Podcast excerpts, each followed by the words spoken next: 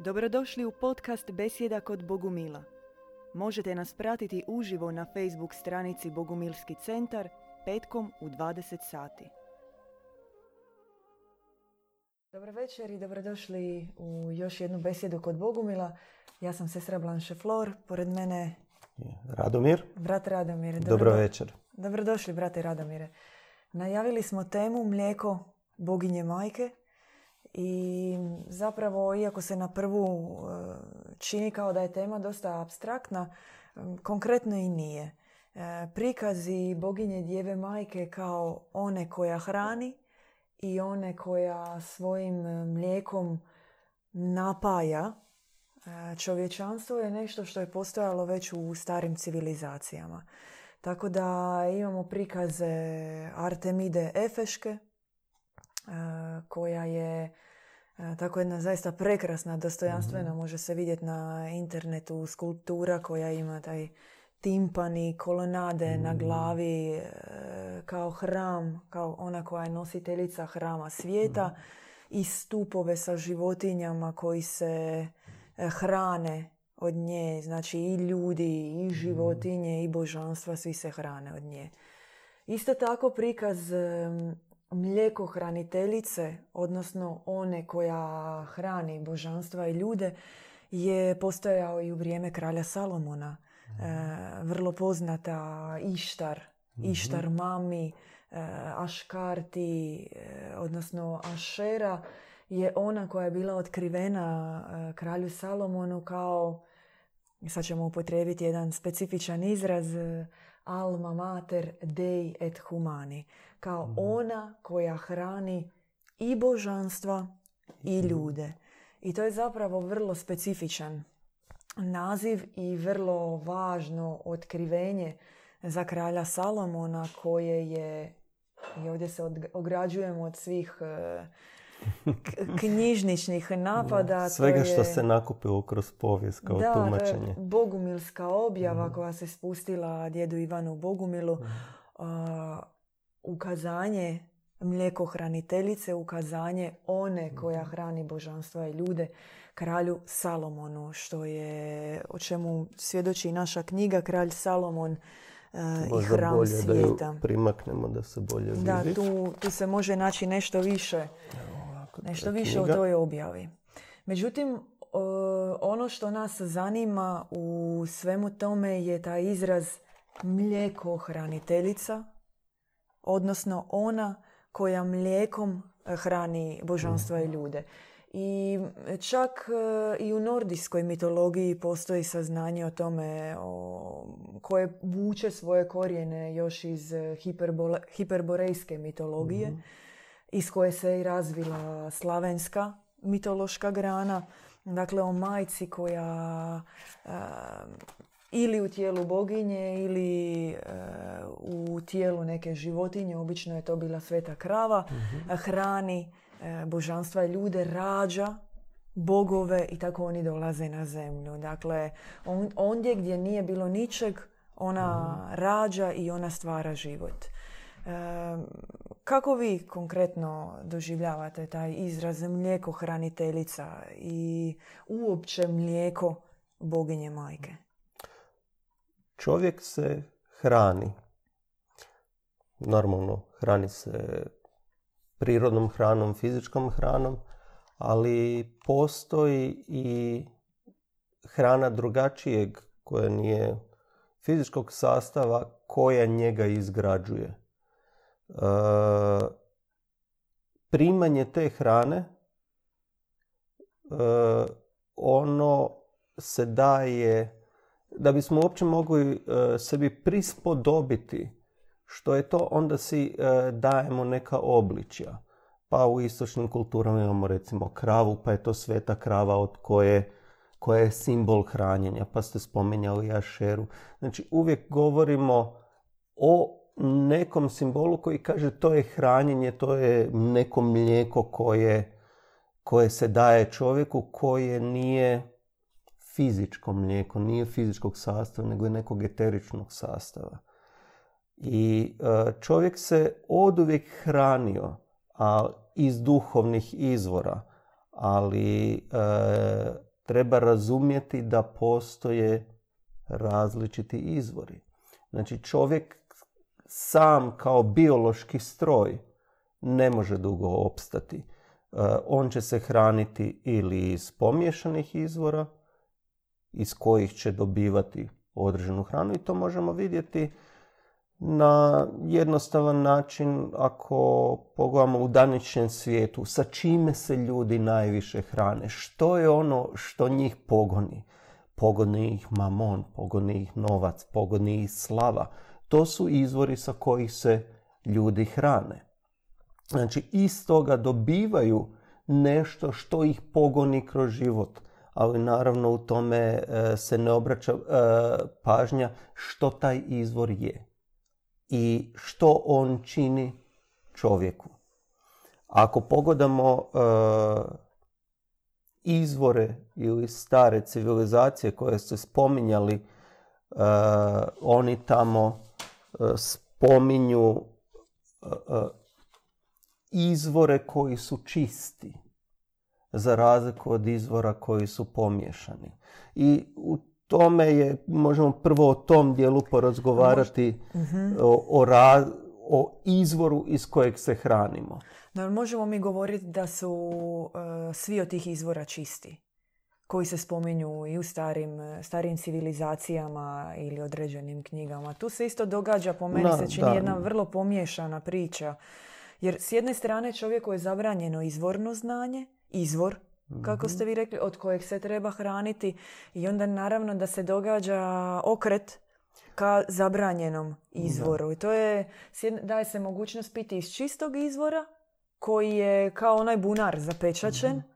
Ono, stavljeno je za cementiranje i onda normalno da se okrećeš, pićeš i blatnjavu vodu ako treba da bi utažio svoju žeđ. Nažalostno stanje e, trenutno je tako da se mi zapravo ne možemo okrenuti prema nijednom od tih povijesnih izvora jer su e, svi ili promijenjeni ili zabranjeni ili na njih stavljena tema ili su pomiješani ili se ne prikazuju u onom izvornom stanju. Naša percepcija njih nije onakva kakvi su oni bili u izvornom stanju. I što onda učiniti? Na koji način zapravo e, reći s kojeg izvora se hranimo? Da li se hranimo s izvora čistoga ili izvora nekog sivoga? I kao što ćemo reći da ovdje postoji mlijekohraniteljica majka. Za siviru iz, e, izvor možemo reći da nas hrani zapravo neko palo biće. Možemo prispodobiti to sa vučicom. Da se hranimo mlijekom neke, vu, neke vučice. Surogatno mlijeko. Tako je. Ne, neko mlijeko koje nije primjereno e, da od nas učini bolje biće nego neko mlijeko koje će u nas, od nas učiniti biće koje ima animalne porive, ne mhm. nužno duhovne porive. Ako može samo trenutak jedna usporedba. E, dijete kada se rodi, ono već instinktivno svojim impulsima, svom silinom svoje prirode E, i znanja nutarnjeg i želje ide ka grudima majke, mhm. dakle želi se nahraniti od nje i zaista mnogi se slažu da nema ništa zdraviji od majčinog mlijeka za stvaranje imuniteta. S druge strane, e, čak i to jedno vrijeme postojalo kao hit i ne znam, ja mislim u 60 se i preporučavalo ne dojiti mhm. dijete, nego ga hraniti umjetnim mlijekom. S druge strane, s umjetnim mlijekom se dobiju, dobije se hrana, Međutim, priroda majke, njena zaštita, njen e, imunitet, njen imunitet on se ne dobije. I mhm. tako je zapravo i sa našim duhovnim bićem. Onaj koji se hrani i mlijekom boginje djeve majke, on dobiva puninu njenog sastava, ali zaista puninu, ne dio, nego puninu on se oblikuje od mhm. nje, postaje njoj nalik. Dakle, Na dijete kad se rodi, ono zapravo je dio majke nije dijete odvojeno od majke pa sada je to odvojeni entitet koji se hrani. Dijete tada je dio majke i to je dio postajanja sa majkom u trenutku hranjenja, e, primanja mlijeka od majke, primanja e, imuniteta od majke. E, da li je onda cilj i duhovno da mi neprestano se hranimo od majke, da budemo malo djetešce, ili je cilj da zapravo naučimo da, da naučimo se hraniti na takav način da i mi možemo hraniti druge. To je, to je sada tema o kojoj možemo govoriti, e sada ćemo svi ići hraniti druge. Ali prvo mi moramo postati to djetište. Ojačati malo. Moramo, moramo se roditi. Svi smo se rodili fizički, ali stanje u kojem se nalazimo, izgubili smo imunitet, izgubili smo duhovni imunitet. mm Na nas se, mi ne možemo razlikovati da li je izvor dobar ili loš, ne možemo razlikovati dobro ili zlo. I da bismo se mogli hraniti, prvo moramo naučiti razlikovati dobro i zlo. To ćete mi morat malo pojasniti jer ja ne mhm. razumijem kako je hraniti se mlijekom.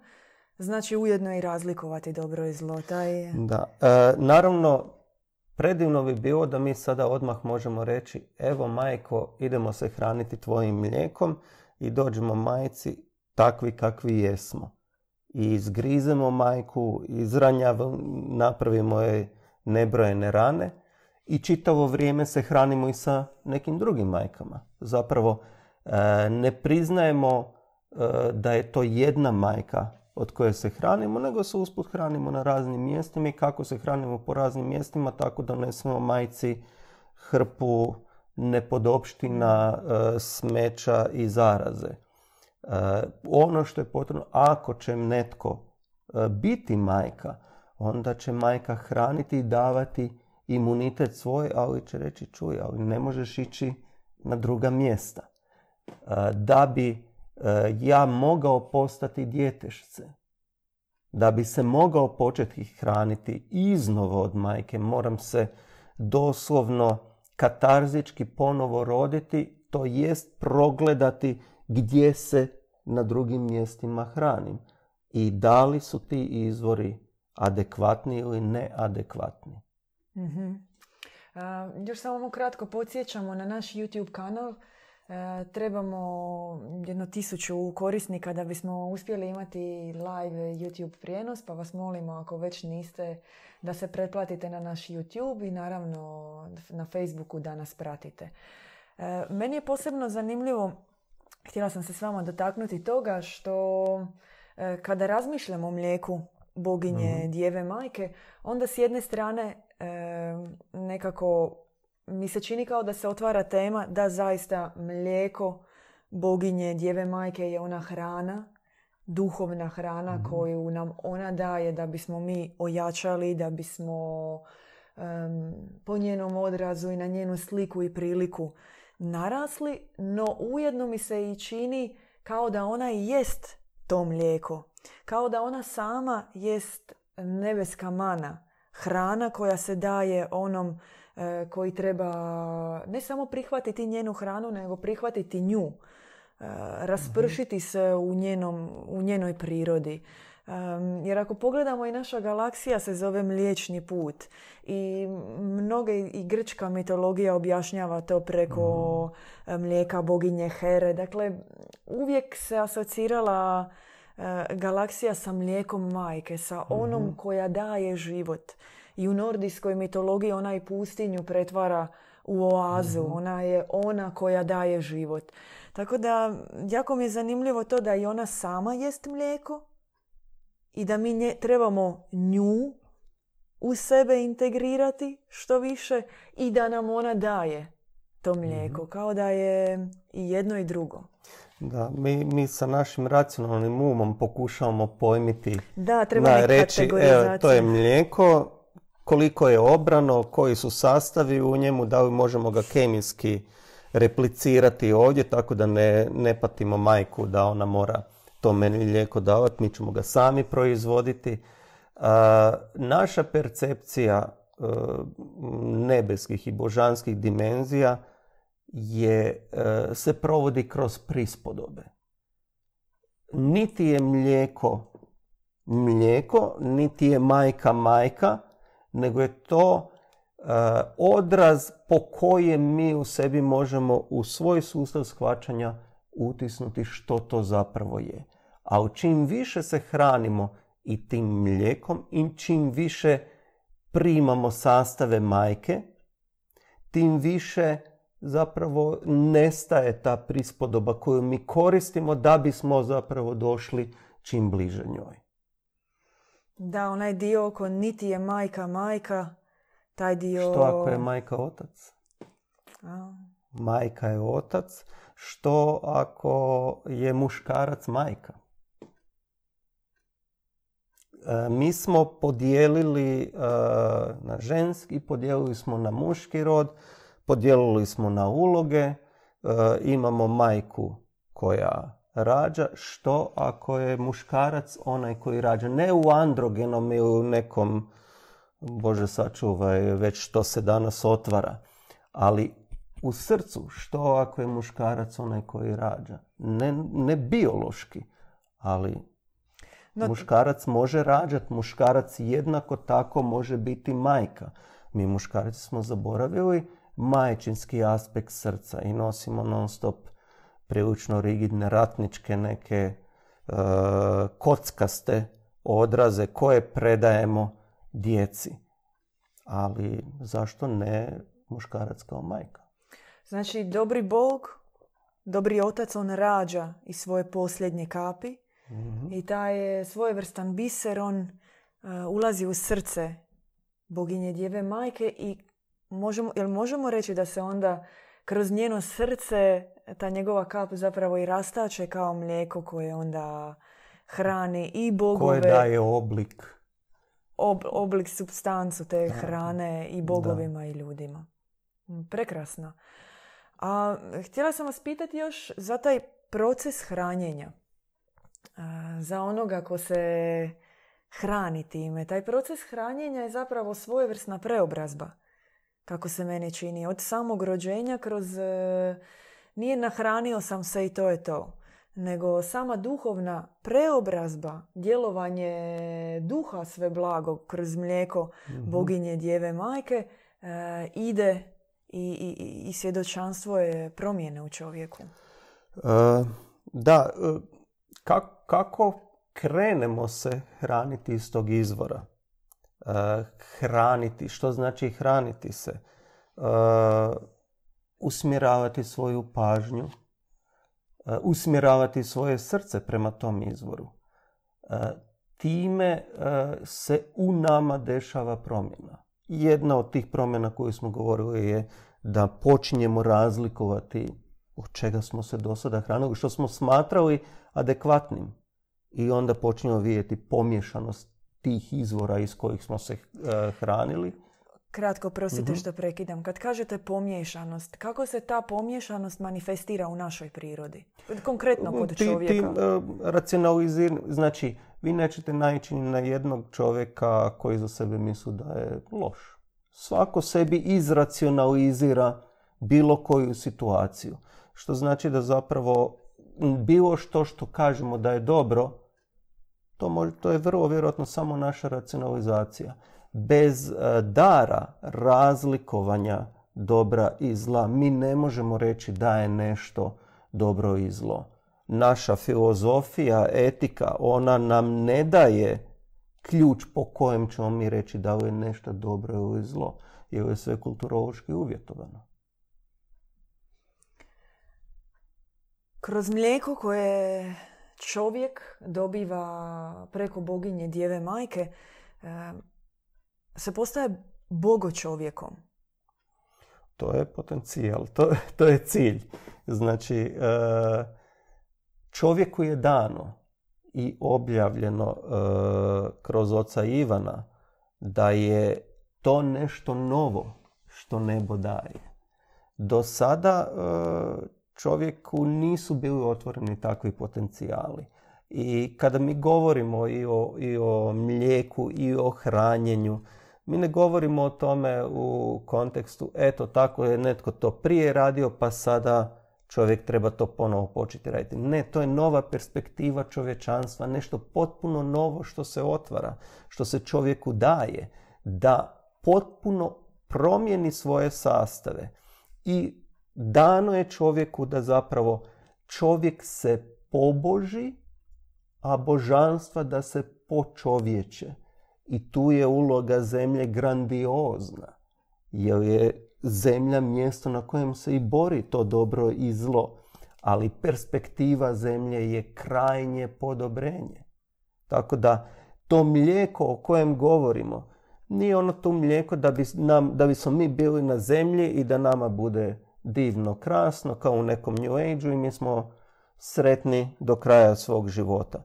Ne, to mlijeko se daje da se ova zemlja preobrazi, da se rodi potpuno nova civilizacija, novi koncept uopće civilizacije, novi koncept čovjeka, da se rodi doslovno novi čovjek.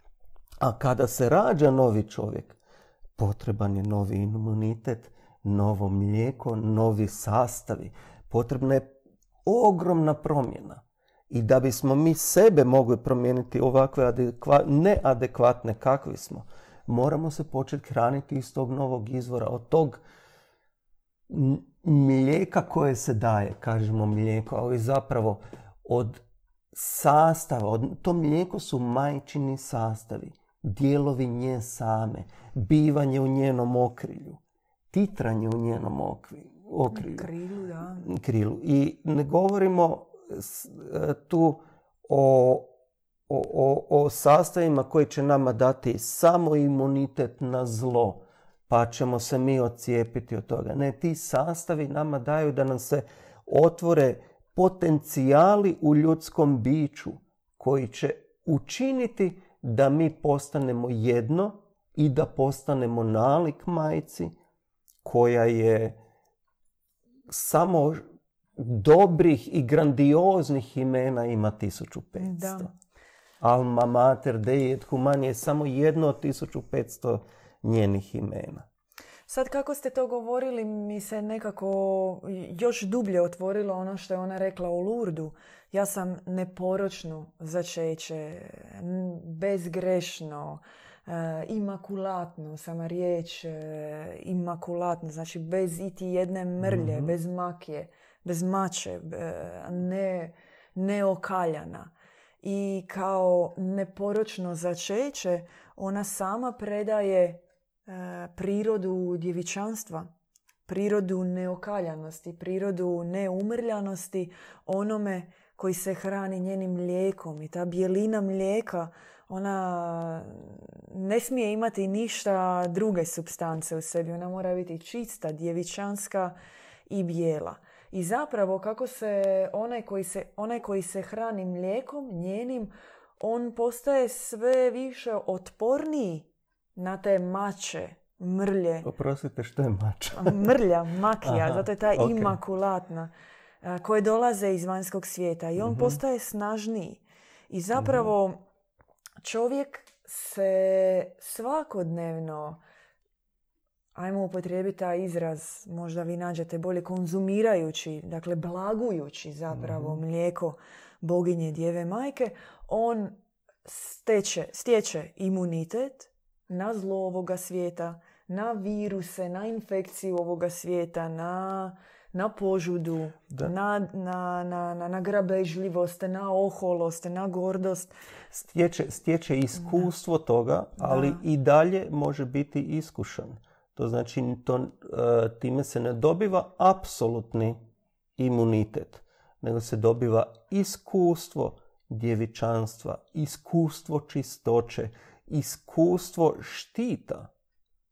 Ali ako ćemo mi svaki put e, prokockati taj štit, naravno da tada on nestane i moramo ponovo proći kroz proces da bismo stekli tu blagodat, da bismo se očistili. E, primanje e, sastava iz izvora e, nebeske majke ne znači da je primanje tih izvora apsolutno bezuvjetno. E, to zahtjeva popriličnu disciplinu, e, vitešku disciplinu, da bismo sačuvali tu čistoću. Jer zaprljati se vrlo lako. Iskušavanje ovoga svijeta je beskonačno. Beskonačno maštovito. Tako da taj dar koji se stječe u razlikovanju dobra i zla se stječe baš zbog toga da ne bismo se zaprljali. Ona kroz e, svoje darove predaje, e, kroz svoje mlijeko predaje mnoštvo darova. E, u, u mlijeku kojem nas ona opaja i hrani, mhm. nisu samo ti mistični imunološki sastavi koji bi nas trebali osnažiti i ojačati za ovaj mhm. svijet, nego kako ste i sami rekli su i darovi koje ona predaje onome koju je odabrao kao onu od koje će se hraniti. I sad naravno logično pitanje koje se postavlja je kako se hraniti od nje. Kako odbaciti onu bočicu, mutnu prljavu, surogatnu bočicu, plastičnu i hraniti se direktno od izvora, u, sjedinjujući se sa srcem. Prvo, prvo moramo, uh, znači to nije neki osobni podvig ili, ili, no. Uh, ili, ili popis. Uh, hranimo se tako da zapravo prvo gledamo one koji to već čine.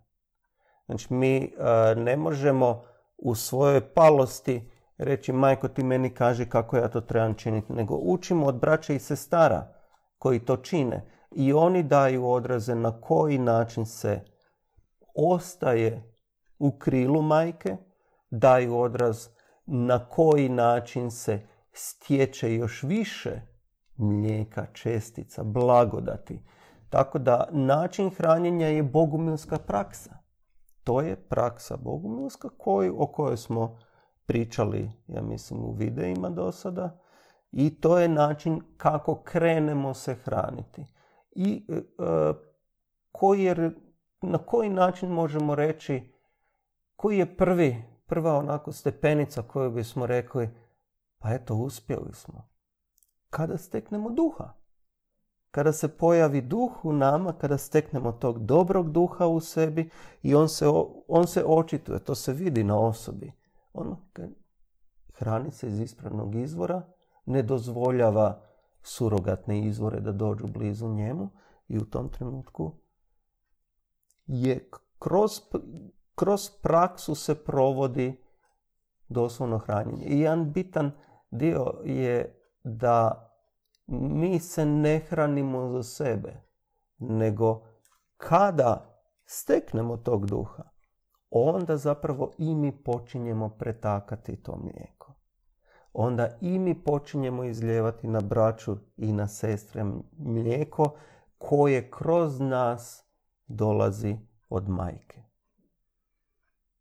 Spomenuli ste bili na početku o, samom procesu podobrenja i nekako mi je palo na pamet e, slavenska riječ ta blago za dobro mhm. i za blagodat kao punina dobrote. E, je li isključivo put podobrenja čovjeka e,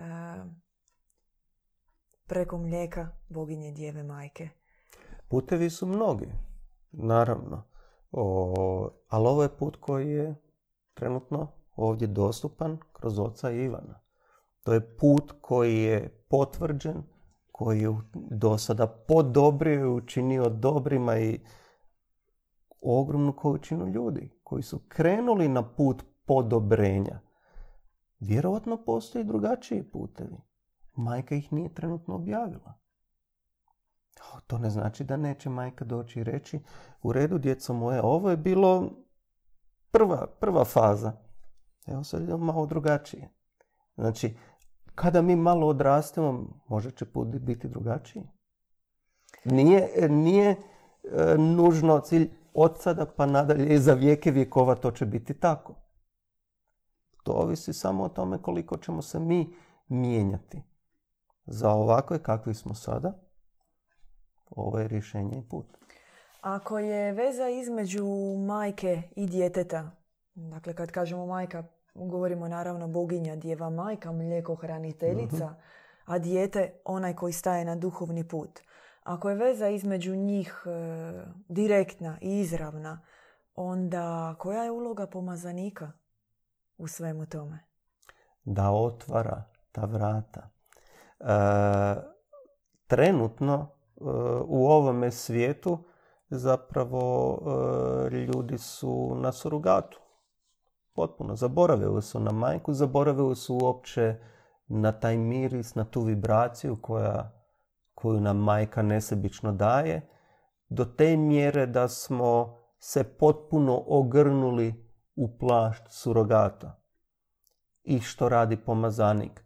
Pomazanik je onaj koji u sferu koja je potpuno mm, odmaknuta od majke, koja je zaboravila odraze kako se uopće, koja je zaboravila put, koja je zaboravila korak po korak kako se dolazi, koja je zaboravila kako se diše u prisustvu majke, koja je zaboravila majčin jezik, kako se razgovara sa majkom, to je osoba koja spušta taj odraz koji mi onda možemo primiti u sebe i po tom zlatnom putu se vratiti nazad majci. I u krajnjem slučaju o pomazanik je onaj koji kaže zaboravili ste na ovo. Ovo što živite je laž. Uloga pomazanika je uvijek bila da dođe negdje i lupi i kaže ljudi pa ovo je laž. ovo, ovo ne valja. Ovo valja. Idemo. Da zapravo je sama uloga majke kao one koja rađa, ta Teotokos ili mhm. bogorodica, kao one koja hrani, mnogogrudna, kakva je bila i dama, mm kakav je prikaz dame iz Elče, taj nit, boginje taj nit, ona je zabranjena. Mhm. Govori se bogorodica, ali s druge strane joj se oduzima pravo rođenja božanskog djeteta. Mm, prikazuje se u nekim vrlo plastičnim srednjovjekovnim renesansnim povijesnim prikazima, dakle u povijesti umjetnosti kao onu koja drži dijete, ali nema bliskosti između nje i djeteta. Da, uh, oduzeta joj je njena... ona, ona je rodila, i Jedno. makni se sa strane i sada imamo to djetešce, ono je... Abstraktno da. skroz. I ono što mene, samo trenutak uh ako mogu još nadograditi pitanje, ono što me zbunjuje i što mi zapravo smeta u svemu tome, što je ona jednom upitno rodila jedno dijete, i to je uvijek ono podupitno možda, jel po duhu svetom, jel mhm. ovako, jel onako, na, na koji ona to način točno izvela, Međutim, ono što mi je još više zabrinjavajuće, što u bogumilstvu otac Ivan mm otvara i što su oduzeli njenu primarnu ulogu umnažanja sebe u djeci, u čovječanstvu, u kristima, u bogorodicama, u božanstvima, u ljudima, u životinjama u mhm. konačnici. Njena, ona je galaksija dobrote koja se širi kroz ljude, a nema nigdje prikazat tak, takvog ili shvaćanja nje kao one koja se umnaža u čitavom čovječanstvu. Da, potpuna zabrana je učinjena. E, I tu je iskorišten mehanizam Marija Krist i Marija je rodila, imamo Krista i nakon toga je kada se kaže ali čekaj postoji bogorodica, pa čekaj, to je bila Marija, odmah, znači preko, preko tog odnosa Marije i Krista se zatvara ogroman panteon višestrukih projavljivanja. Znači, mi tu ne govorimo o, o fizičkoj osobi, nego o projavljivanju božanskog aspekta u, ne, u određenoj osobi. Mi smo ovdje spomenuli da e, boginja djeva majka ima 1500 imena. 1500 hipostaza. Kao mističan broj. Može biti još... Može, može ih milion biti. Da. Ali pokušavamo, znači, i Tajnit, i Ašeru, i, i čak i e, majku Krista gledati partikularno odvojeno, a ne kao jedno. Kao projavljivanje jednog te istog aspekta. Da li ćemo se mi klanjati Mariji, Ašeri ili Tajnit? Potpuno je svejedno. Klanja, e, mi, mi se obraćamo principu koji stoji iza toga. I svaki od tih principa rađa ne jednog, nego tisuće Kristova. Tisuće, e, mi smo pozvani kao ljudi da se svi pokristovi, pokristovimo. Pokristovimo, nisam znao točno kako reći jezički.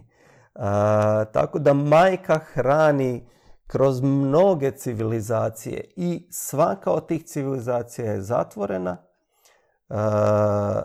aspekt majke je stavljen onako nekako kao na neki čudan, eto bio je to neki kult i zapravo i vi kažete kult tajnit, kult nečeg, čim se kaže kult odmah je, u, to je nešto čudno, neka hereza sa strane, a ovdje čak i u Lurdu dolazi kraljica nebeska i kaže ja sam neporočno začeće i crkva ne zna šta bi s time. Ako, pošto smo mi u kršćanskom svijetu, ali isto tako i u muslimanskom svijetu imamo jednako tako e, ženske aspekte koji su i potisnuti i maknuti.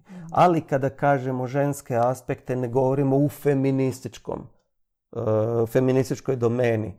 Govorimo u domeni majke. Zašto govorimo tako? Zato jer doslovno se trebamo roditi na novo. Mi ovo u čemu se nalazimo ne možemo više promijeniti. Moramo se roditi na novo.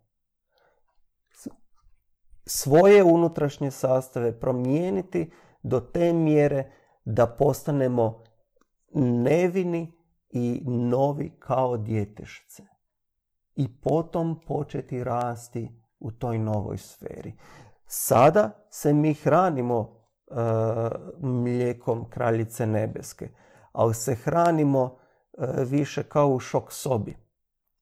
Znači mi smo sada na, uh, na, na posebnom tretmanu gdje zapravo smo izradni, puni rana, bolesni smo, šizofreni smo. Kad kažete mi, na koga mislite? Na sebe prvo, a onda i na druge ljude. Znači čovječanstvo. Čovječanstvo je prilično, u prilično šizofrenom stanju i e, prilično je bolesno. Tako da su nama potrebni ti sastavi imuniteta e, kao, kao neki antibiotik da se uopće možemo oporaviti, probuditi iz duboke kome u kojoj se nalazimo. Zapravo porođajne muke onda prolazi onaj koji se rađa, a ne ona koja da, rađa. E, zanimljivo. E, tako... I sama e, majka Božja u Lurdu je rekla ja sam neporočno začeće. I sad, svi mi koji smo rođeni, da li smo mi osuđeni, ha, rodili smo se takvi kakvi jesmo i sad za nas nema spasa. Ne, ona govori da možete se ponovo roditi. Tijekom života se možete ponovo roditi. I pitanje je zapravo u samom Lurdu u kojoj se ona hipostazi, u kojem liku, u kojem božanskom liku se ona mhm. objavila. Jer govorimo o mladoj djevojčici koja je prenijela svoju objavu instituciji. E, mi danas znamo tu objavu kao kraljica nebeska se mhm. objavila, no možda je to i bila neka od njenih 1500 hipostaza, možda je to bila pramajka, velika možda. majka, Mo, možda je bilo, Ita. Ta djevojčica je vidjela ono što je kulturološki bila uvjetovana pojmiti i vidjeti, ono, može se to nategnuti, vidjeti i šire. Je bijela gospa, prekrasna djeva. O, vidimo ono, ono što, što možemo složiti u svom mozgu. Ali kada počnemo vidjeti duhovnim vidom, onda vidimo da svako naše poimanje koje smo do tada nosili pada u vodu. Jer e, poimanje je naše čovječansko. Kako opisati nešto što se dešava na visokim nebesima našim čovječanskim jezikom. To je nemoguće. No istovremeno se događa i na zemlji. Jer ono što je posebno zanimljivo kod pojma mlijekohraniteljice eh, je da ona hrani i božanstva i ljude. Znači uh njena...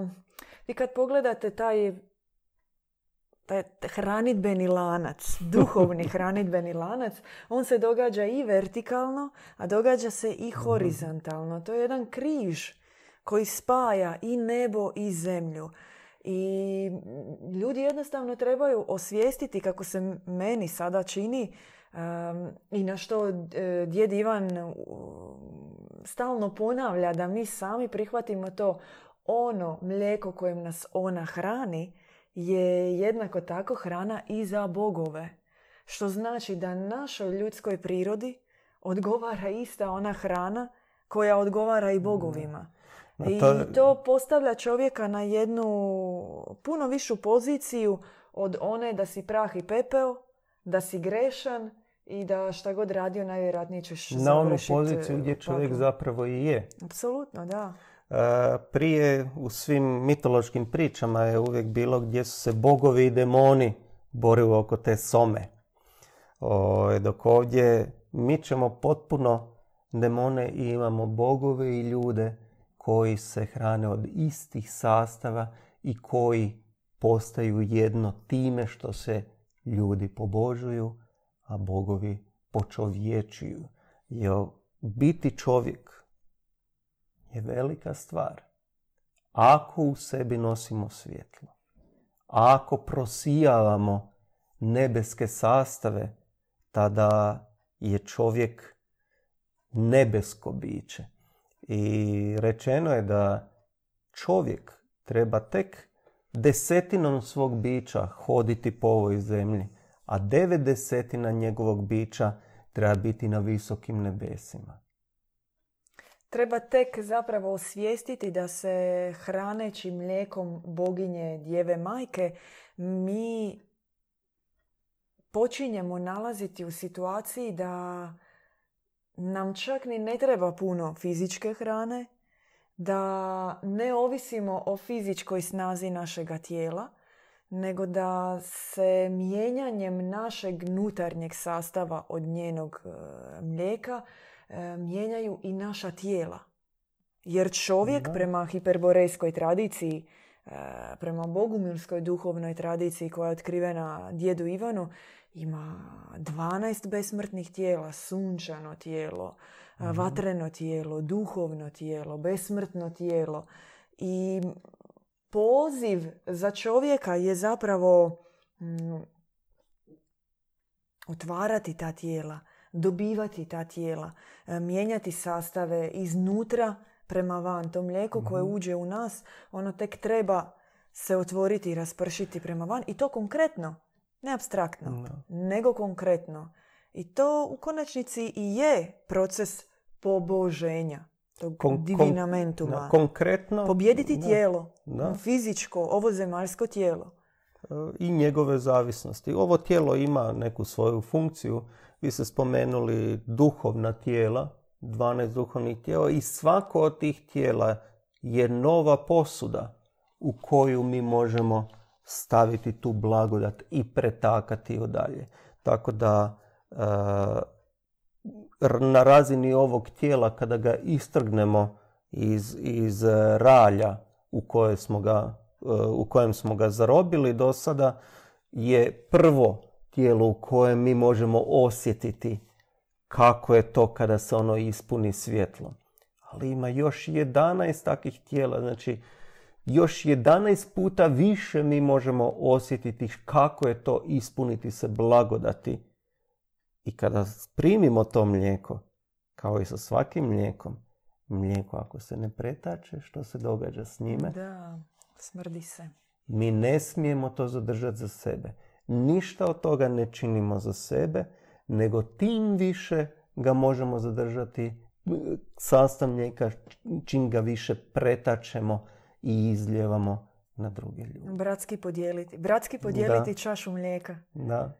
Nema bolje. Evo, ja imam čašu vode, Da. a za sljedeći put ćemo pripremiti čašu mlijeka. Može, može. A, htjeli smo još spomenuti da u našoj novoj knjizi, velikoj enciklopediji bogumilstva ima zaista nekoliko poglavlja o a, i o hipostazama, o licima i bogumilskih termina, mitologije, kulture, a, filozofije, duhovnosti, naravno preporučamo. I podsjećamo još jednom na naš YouTube kanal, Facebook kanal, pretplatite se, e, subscribeajte i eto, omogućite da imamo YouTube prijenos. E, hvala brate Radomire hvala, sestro. na sudjelovanju, a mi se vidimo sljedeći tjedan u još jednoj besjedi. Pozdrav! Slušali ste podcast Besjeda kod Bogumila. Podsjećamo da nas možete pratiti uživo na Facebook stranici Bogumilski centar petkom u 20 sati.